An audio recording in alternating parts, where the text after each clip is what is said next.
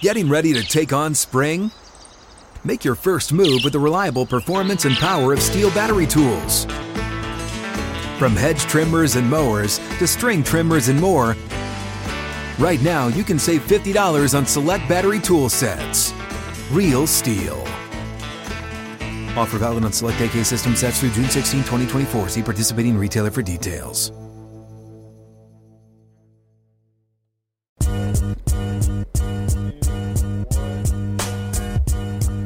Everybody, welcome into Breaking the Huddle. Uh, appreciate you joining me here on Facebook Live, Breaking the Huddle. Uh, by the way, I'm Joel Klatt. This is Breaking the Huddle on Facebook Live and is presented by Dr. Pepper. Remember, at every tailgate and home gate, it is the ones, it is the one fans crave. Um, I'm having a little because I'm parched uh, and it's delicious. So I'm just going to be drinking this kind of during the course of this first segment. Here's what we're going to do. I've got my top 10. We're going to kind of unveil the top 10 as I'm ranking them this week. I'll give you some bullets. Make sure to throw your interaction on the show because late in the show, I'm going to take the interaction and we're going to have a little fight. So get the snark up, get all your hate going. I love it. It's what makes this show great. Invite your friends. It's going to be a fun time. And then I'm going to try to get to some of the snarkiest stuff at the end of the show. And then we're going to have like a little like Joel Klatt versus Twitter guy um, battle at the end. And it's going to be awesome. My Siri is going off and, and literally quoting everything I'm saying here. So hopefully it's not calling somebody weird. All right, let's go. Top 10 in the country. What is this? Week five? Week five, top 10 in the country. Number 10 is Wisconsin. Uh, off of the, the bye week, they didn't have much going on. Here's the thing that I'm really intrigued about Wisconsin is that they're getting really good quarterback play. Alex Hornibrook, 70%, eight touchdowns, one interception. And I think he's like in the top, I don't want to say if he might be third in the country or fourth in the country. I think third in the country in passer efficiency rating, definitely in the top five. If they get that type of play out of that position, what? Are you kidding me? I'm like, Wisconsin's really good, fourth in the country in total defense. I really like their defensive coordinator. Our producer always says, like, don't talk about coordinators, no one cares. But I like Jim Leonhard, so I'm going to mention him in every show. Jim Leonhard, defensive coordinator of uh, Wisconsin. Georgia is number nine. Georgia, Georgia. So Georgia was a team I wasn't really buying into a lot at the beginning of the season. Guess who's buying into them now? Yep, I like me some Georgia, and in large part due to that defense. Okay, I think the defense is really strong for Georgia. Kirby Smart's done a nice job. There's they're not a perfect team. Okay, they've got some holes, but they've also had some really nice wins, and you can't take that away from them. They only give up 200 yards, uh, 280 yards, excuse me, against Mississippi State. And Fromm, as a true freshman, he didn't even throw an incompletion until the second half. That's pretty good. Um, and by the way, that win against Notre Dame starting to look a little better as we go along. And that's part of the problem with preseason rankings, right? You don't think a win is good, and then all of a sudden later in the season, you're like, hey, beating Notre Dame on the road, that was actually pretty good. All right, you ready, Snarkies? I know you're going to hate this. All you Husky fans, you're all upset that it's raining up there, I heard. Washington for me is number eight. Um, I saw Washington week one wasn't super impressed with Washington uh, against Rutgers. There is a few things that I really like about Washington, though. One is their pedigree, okay? So now they've been there for a year where they've been in this position.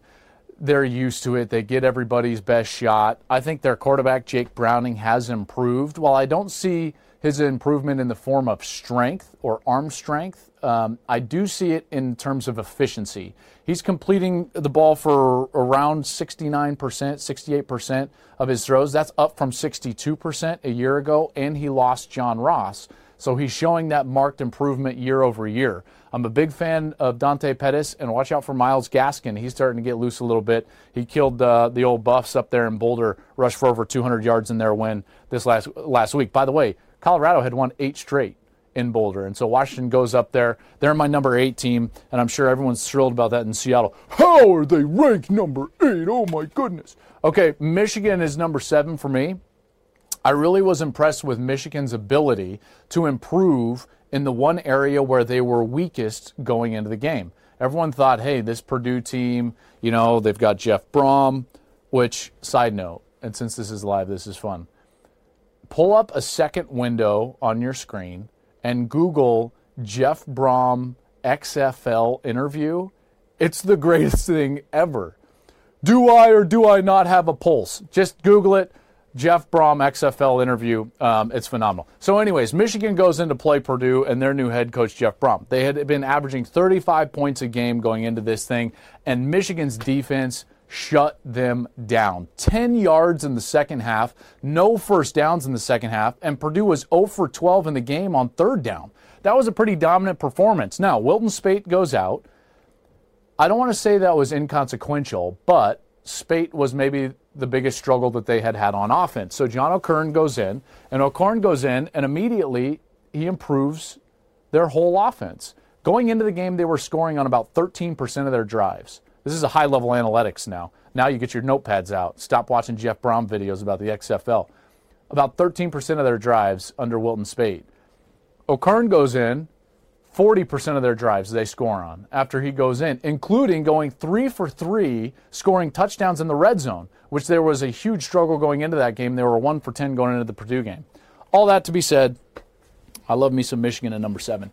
Um, hold on, I'd like to have some Dr. Pepper. It's delicious. Um, all right, number six, all the way up there, TCU. So TCU was really, really good against one of my darlings, Oklahoma State. Here's what I love about TCU's team. One, they have a veteran quarterback that has been through a lot. Kenny Hill has been through all sorts of things in his career, so he's not going to get flustered or panicked in a situation like they were in last week on the road against a top 10 team. That's number one. Number two, Gary Patterson defenses, they're really good. I mean, he's one of the best defensive coaches in America. I would say he's probably the second to Nick Saban. In fact, statistically, when you look at how many times he's had a top five defense compared to everybody else in the country, he's going to lead that category. This guy is phenomenal. He dared Oklahoma State to run the ball and throw the ball short, and it just wasn't working out for Oklahoma State. They held the ball for 39 minutes. Big credit to another coordinator. Kristen, our producer, is cringing. Sonny Cumbie did a great job for them offensively. Love what TCU did. They may be undefeated when they face OU November 11th in a huge Big 12 matchup. So, number six, the TCU Horned Frogs. Okay, we're going to go a little faster now. Penn State is at number five. So I love the fact that Penn State was able to overcome a poor performance and still win on the road. You have to do that in championship years. You just have to. You go through the annals of college football. Great teams struggle at times in the regular season, and generally that comes in in in the form of struggling on the road in conference games. So they get Iowa, they kind of beat them up on the stat sheet, and then it takes a great drive and a great epic performance by Saquon Barkley. So I do love me some Penn State right now. By the way, Saquon Barkley, 358 all purpose yards. That's pretty outstanding, man, and that's why you're rising up everybody's Heisman board um, pretty substantially. We'll see where Matt Leinart has him a little bit later in the show. That's a professional tease, ladies and gentlemen. Number four, USC. Probably going to get some hate there, Nittany Lions fans. Come on, hit me up. Let's get some snark going so I can get it later in the show. I'm going to stick with USC at number four for a lot of the same reasons that I like Penn State at five. What did I tell you about playing road games in league? They're difficult. And USC was without their best running back, Ronald Jones. They didn't have their second wide, uh, wide receiver, Stephen Mitchell. They were down some important players in the defensive front seven, and they found a way to win. Darnold wasn't his best. The team wasn't his wasn't their best, but they beat Cal on the road. I don't think you can scoff at that, and I don't think that they deserve to get shoved down in the rankings because they went on the road in league and won. Oh, and by the way, covered. Did they cover? I'm trying to think now. How many were they giving? Well, regardless, it was a good win. Good win for USC, so I'm going to keep them at four, and I'm still a huge fan of Sam Darnold. The top three is what I believe to be the best three teams in the country. And there's a pretty big gap. Okay, so I feel like we've got the top three, and then everybody kind of trying to get themselves into that level or onto that level. I'm going to go with Oklahoma at number three. Um, I very easily could have them higher than this, but the only thing that concerns me is that their defense is still susceptible. Baylor proved that out Saturday night. Was in, they were in a very similar game as USC was on the road, as Penn State was on the road. They're at Baylor. Baylor's trying to make it their entire season. They were 0 3 coming in. Baylor still got some talented players. Uh, but Oklahoma prevailed, and they did so on the back of a really strong rushing effort. Mayfield didn't have to be great, but he was still very efficient. Baker Mayfield has lost all sorts of talent from last year's team, and he's even better than he was a year ago. So kudos to Baker in that respect. But that defense, just watch out for that defense. They got to clean some things up uh, when it comes to Big 12 play. Clemson. Clemson's going to be at number two. I love what Clemson's been able to do. Uh, they were in a similar type of situation in that they were in a game that was a lot closer than people thought it should be. 7 7 going into the fourth quarter against Pitt. But uh, uh, Travis Etienne, a freshman running back, two touchdowns, nine carries, over 100 yards, kind of carried them in that, in that fourth quarter. I am concerned for Clemson when they get into a really big environment in which their offense isn't playing well, how do they respond? Because they played great in their one big environment that they've had so far in terms of offensively against Louisville. Auburn, I've always thought is a little overrated. So while they've been tested, we'll see. Because this week's test, I think, is going to be the toughest of them all at Virginia Tech in a matchup against uh, what is what I think 12, uh, 12 Virginia Tech. So that'll be big for Kelly Bryant and that defense. And the number one team is going to be Alabama. Until someone beats them, I just think Alabama is the most balanced team. They went out and they absolutely throttled Vanderbilt. Who is that player from Vanderbilt or the fans that are chanting, We want Bama? Uh, no, you don't. They outgained you by almost 600 yards. And by almost, I mean they were one yard short, which in the grand scheme of 600 really doesn't mean anything. So they outgained you by 600 yards. 600 bucks is like a paycheck. My goodness, you got outgained by a paycheck. How do you like them now, Vandy? Do you want Bama again? Do you want them to try to outgain you by 652 yards? I, that's what I thought. Bama's really good. I mean, their defense held what? Vandy to 78 yards. 78 yards? My goodness. It'd be hard to. The best high school team in the country may gain more than 78 yards on Bama. Who wants to take that bet? I've got five people in the studio. Raise one. Raise a hand if you want to take that bet. No one's taking that bet. You know why? Because they could probably gain 78 yards on Bama. 78. 78 yards. Epic performance. Uh, Hurts is playing really well. He's not getting a ton of love, but he is playing pretty well. So that's the top 10. I'd like you to look at it, gaze at it longingly, and um, let me know what you think all the positives. I'm sure there's nothing but positives, right? Because I like nailed it, nailed it. Joel Klatt's top 10. Make sure to get your uh, feedback going. And uh, right now, uh, we're going to talk a little Heisman.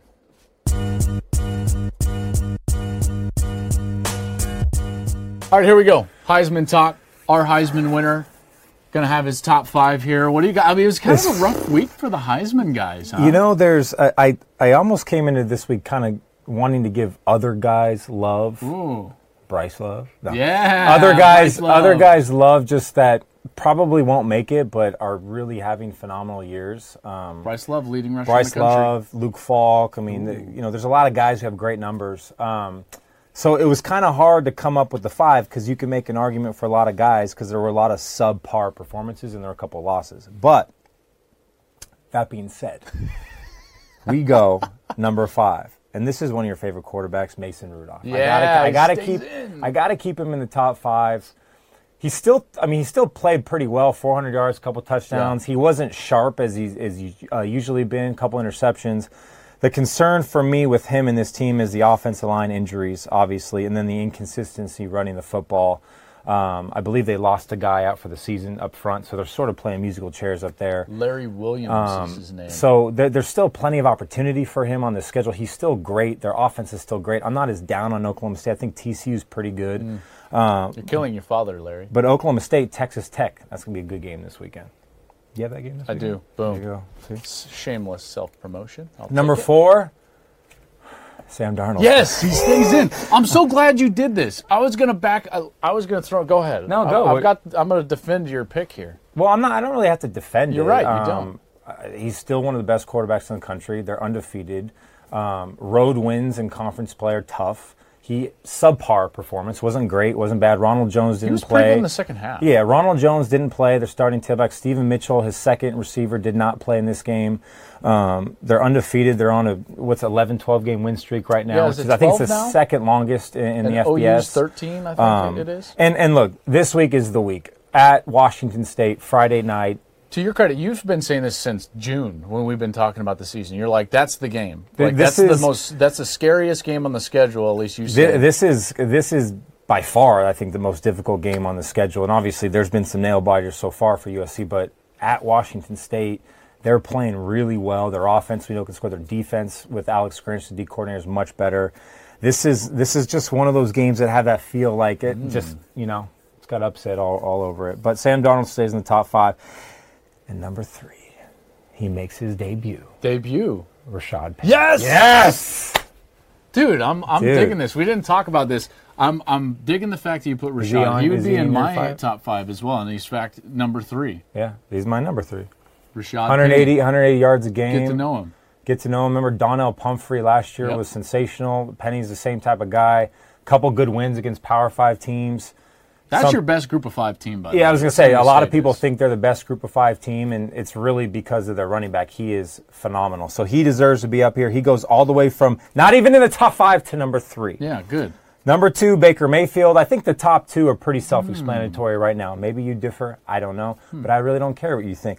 Number Nice, two, Baker like it. Mayfield. Bring it. Listen, snarky. listen. Road wins are hard to come by in conference play. I did not expect that game against Baylor to be as close. Yeah, I didn't either. Baylor played well. Baylor played tough. Um, Baker Mayfield three uh, three touchdowns. Still hasn't thrown an interception on the season. He's still playing out of this world, in my opinion. He didn't really do anything to hurt his case, but I think my number one guy did everything to help his case, and that's Saquon Barkley. Saquon Barkley at Iowa Iowa was phenomenal. Yeah, we talk about you know the special moments and big games. So we had those moments, the hurdle, all those things. But how about the block that he had on Trace McSorley's game-winning pass? Those are the things for me that go unnoticed that people will never talk about. But that's what makes him special. Good call. Over 300 yards of total offense. That kid is un- unbelievable. Right now, he's the best player in college Okay, football. so I would just and it, listen. You can put. I'm fine with that. I have no problem with Barkley being number one. Here's a couple of thoughts for you out there. If you're looking at the Mayfield Barkley kind of equation Mm-hmm. and thought process, Mayfield lost everybody. Dede Westbrook, Absolutely. 1,500 yard wide receiver. Samaje Perine and Joe Mixon, both 1,000 yard running backs. And he's even better now. Mm-hmm. Shows me some like serious resiliency. He set an NCAA record last year of passing efficiency. He's better than that this year. I mean, the dude's on fire. He's clearly on a mission. I love everything about Baker Mayfield right Yeah, now. and too. then on the Barkley side, I agree with everything you said. He was unreal against Iowa. Unreal. The only frustrating part for me is that the hype train got started so quickly for Saquon Barkley. I mean, right when it's done, it's like Heisman, Heisman, mm-hmm. Heisman, Heisman. Do you realize that his game, 300 and what, 58, I believe, all purpose yards, or 68, somewhere in there, it wouldn't have even been in the top four for Christian McCaffrey Right. in 2015. So where was the hype for a back then? oh, I remember what it was. He played at 10 p.m. on the East Coast, and no one he watched plays him. in Pac-12 after dark. Yeah, so uh, you know, I get it. I love that he is getting all the love that he duly deserves, but there is that frustrating piece of me where it's just not quite I'm- the same for the guys on the West Coast. It's always it's always been like that, and I'm with you. I think Christian McCaffrey Let's wa- play at was, USC. was phenomenal, obviously. But Saquon Barkley, listen, I mean, last year, he, I mean, he he was arguably the best back in the country last year as well. Yeah. So he's had, and McCaffrey as well. I think McCaffrey really just blew up last year in his Yeah. season. He was phenomenal. Um, but I'm with you, and, and every week in my notes with Baker Mayfield, I always say he's still doing it without the guys around him. So that to me, when you can elevate the players, now they're talented players, but you can elevate the players around you, and it's not just offense; it's just defense too. This kid just has that contagious personality where he gets his whole team going. That's what makes him scary. So that's why, really, these two are interchangeable, mm-hmm. and both of them still have huge games on the schedule. So we'll find out. I mean, it's a week to week battle with these two, in my opinion, right now. I can't wait to watch it all play out. Me too, but I believe the kids are calling what Baker has as swag.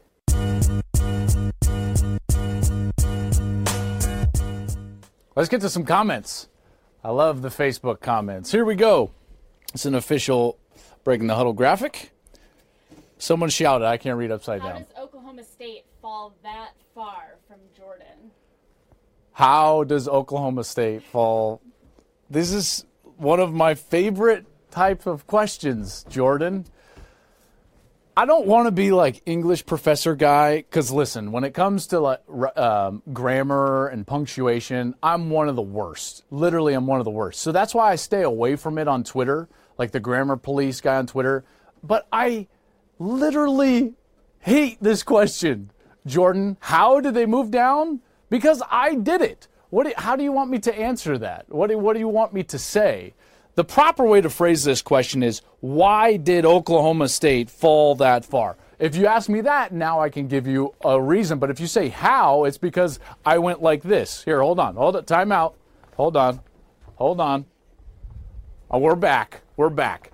Jordan, let's answer your question. How did Oklahoma State fall that far? Let me show you how.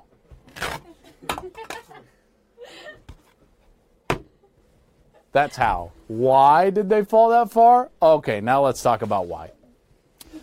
So, Oklahoma State had a home game against a team that they should have beat. Okay, they're better than TCU. Now, TCU played better on Saturday, and I think TCU's got a legitimate shot with the schedule that they've got in front of them to make a playoff push because I think they're that good. But Oklahoma State is better. They have more experience at the wide receiver position. Their quarterback comes back. Their defense is good enough. They just made too many mistakes. I understand that they had the injuries that they did to Zach Crabtree and Larry Williams uh, up there on the front of the offensive line. But the bottom line is you got to win that game. And even in the process of coming back, they made some incredible errors. Long story short, they lost at home. So, Jordan, show me the team up here that I put on my rankings that lost at home. Oh, that's right. That doesn't exist. So, how did it happen? First, I ripped the sign down, and then I explained why. It's because they lost at home. Okay? So, there we go. No more hows. Let's stop it with the hows.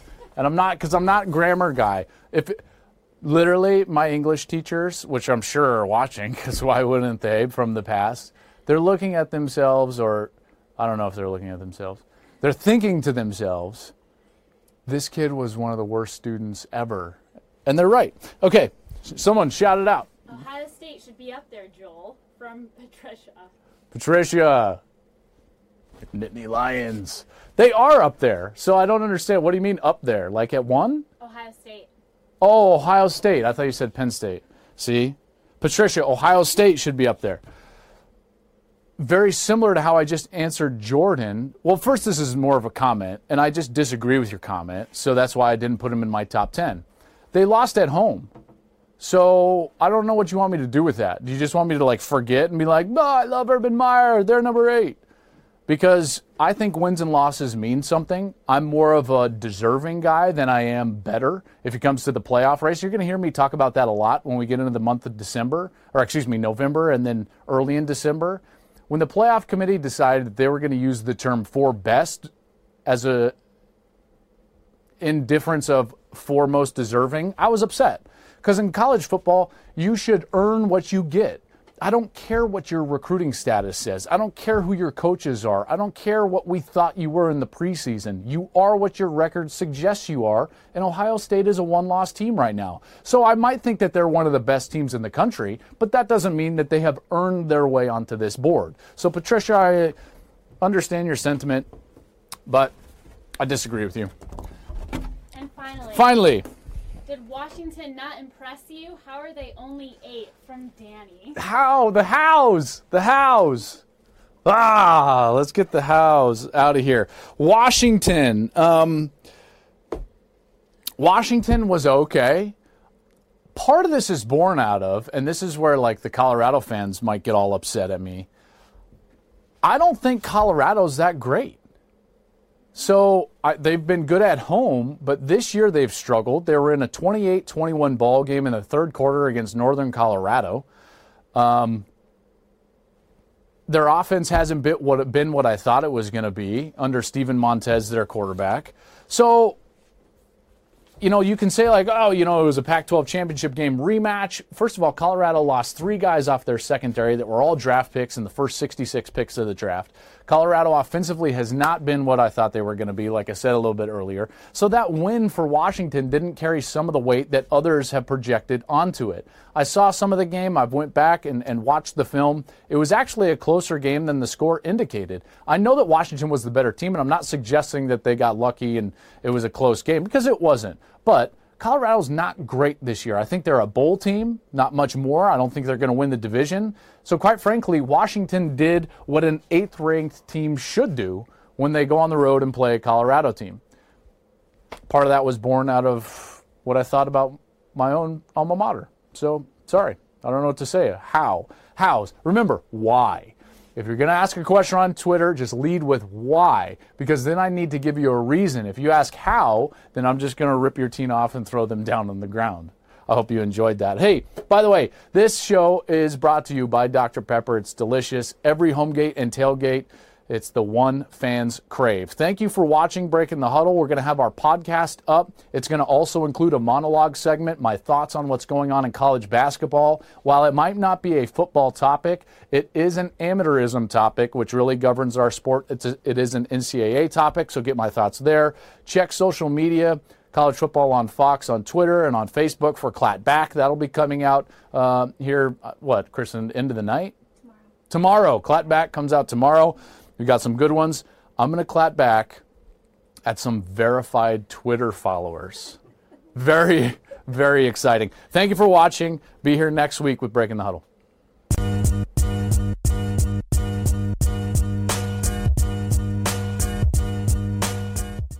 All right, so the major news around college athletics, really, and it's not really football news, but it is news for college athletics is the big FBI investigation into college basketball and then the fallout that's inevitably going to happen, not just for basketball programs around the country, but inevitably football programs. And, and there's going to be a lot of talk about the NCAA and rules and everything. So I want you to be able to come here, breaking the huddle, and get a really solid foundational piece of why this happened because that's the important part. Everyone's going to be looking to place blame and who should get fired and who should get sanctions and so on and so forth. Try to avoid that, at least initially, and try to understand the structure of college athletics, which is allowing this type of instance to happen. Okay? So, anytime you have corruption on this scale, you have to ask yourself why. And in order to a- answer that question, you've got to go through a lot of layers. So, bear with me. We're going to try to get through them all. Why did this happen in college basketball? It happened because college basketball operates and college football operate under the umbrella of amateurism. So let's first go back and talk a little bit about amateurism. Amateurism, amateurism is, as the NCAA puts it on their website, is a bedrock foundational principle to collegiate athletics. And this is what they say on their website.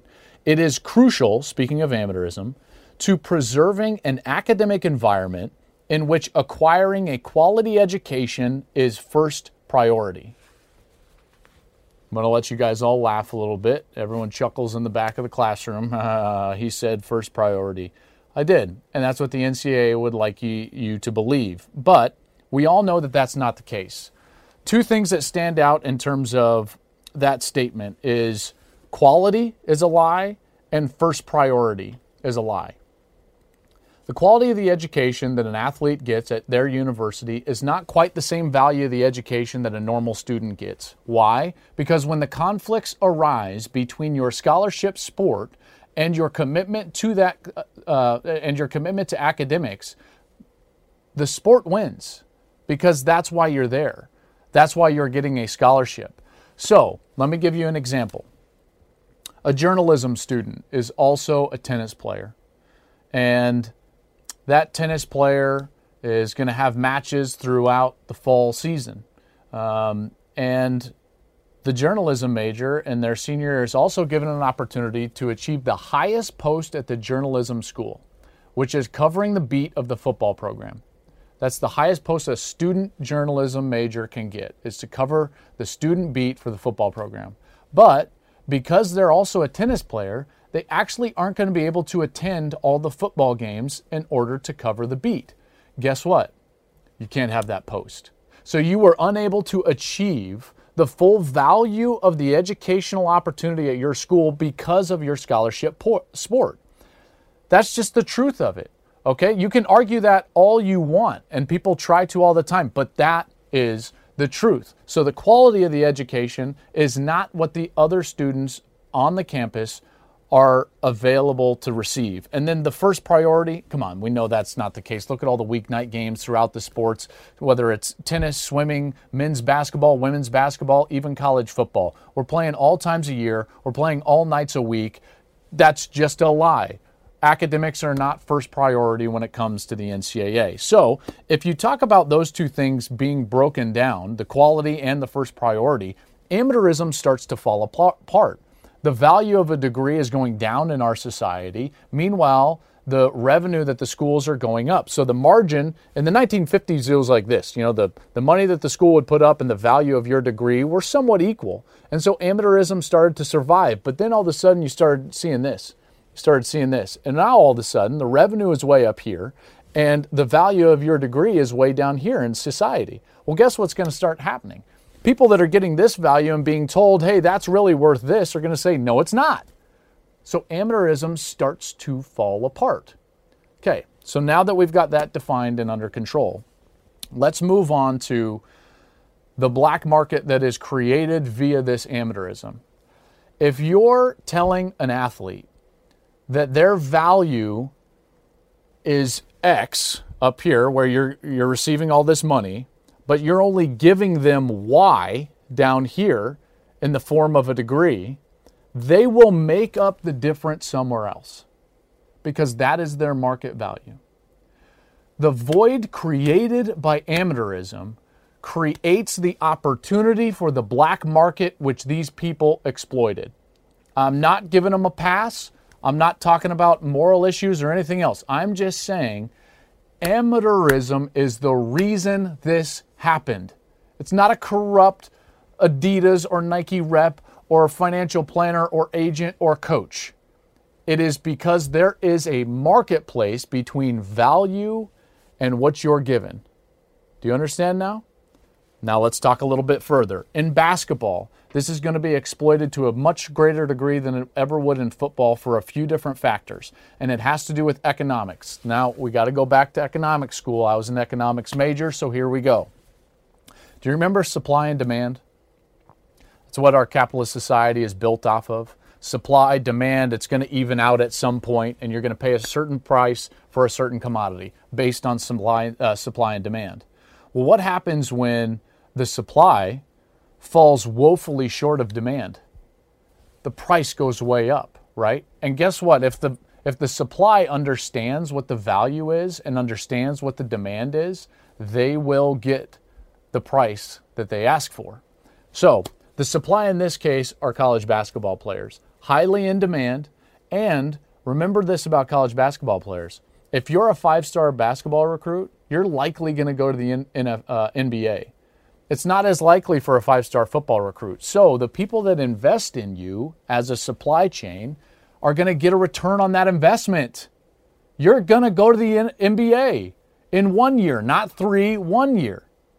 So now you're being looked at as a commodity. There's a limited number of you, you're highly valuable, there's a high probability of future gains and success and value. So the demand outpaces that supply. Okay? The buyers, in this case, the investors, so the shoe companies, the agents, the coaches, the financial advisors, they see this opportunity to invest in a commodity that's going to go through the roof. It's like insider trading. Wait, you're going to tell me this guy is going to make $3 million guaranteed almost minimum in a year and a half, and I can invest in him, give him like 100 grand, and then I'm going to have the ability to make money off him for forever? You bet. Sign me up. That is a great stock buy. A great stock buy. So they do it. The brands do it. The shoes do it. The coaches do it. The financial planners do it. And the agents do it.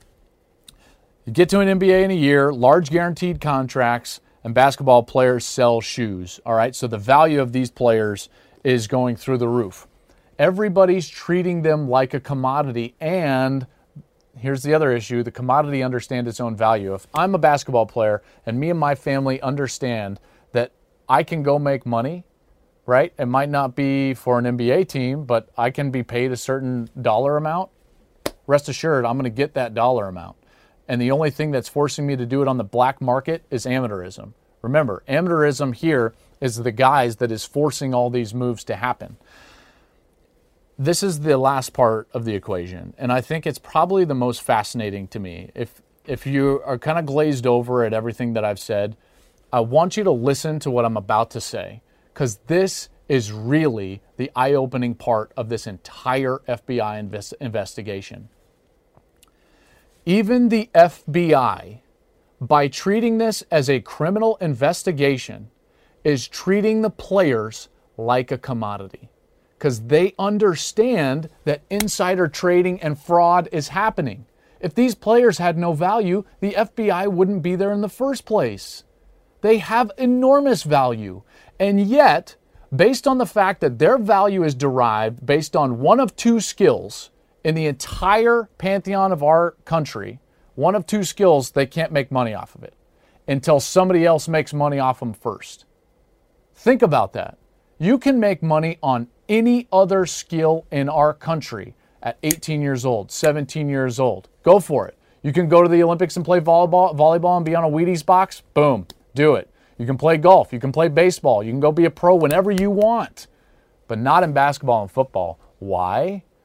Because people have found a great way to make money off of you when you're 19 and 20 and 21. It's called college athletics college football and college basketball. And until you line their pockets, you better not line your own. I think that's the worst part, part of this. The FBI is treating this as an investigation because they understand that these kids are commodities. The only ones that don't understand that these kids are commodities are the NCAA. But they probably are keenly aware of it because they're making money off of it hand over fist. These people are going to be thrown under the bus at Louisville or at Oklahoma State or at Nike or at Adidas. But really, when you create the system that this is happening in, and you create the system so that you make the money and not others, who's really to blame? I would argue that it's the powers that be.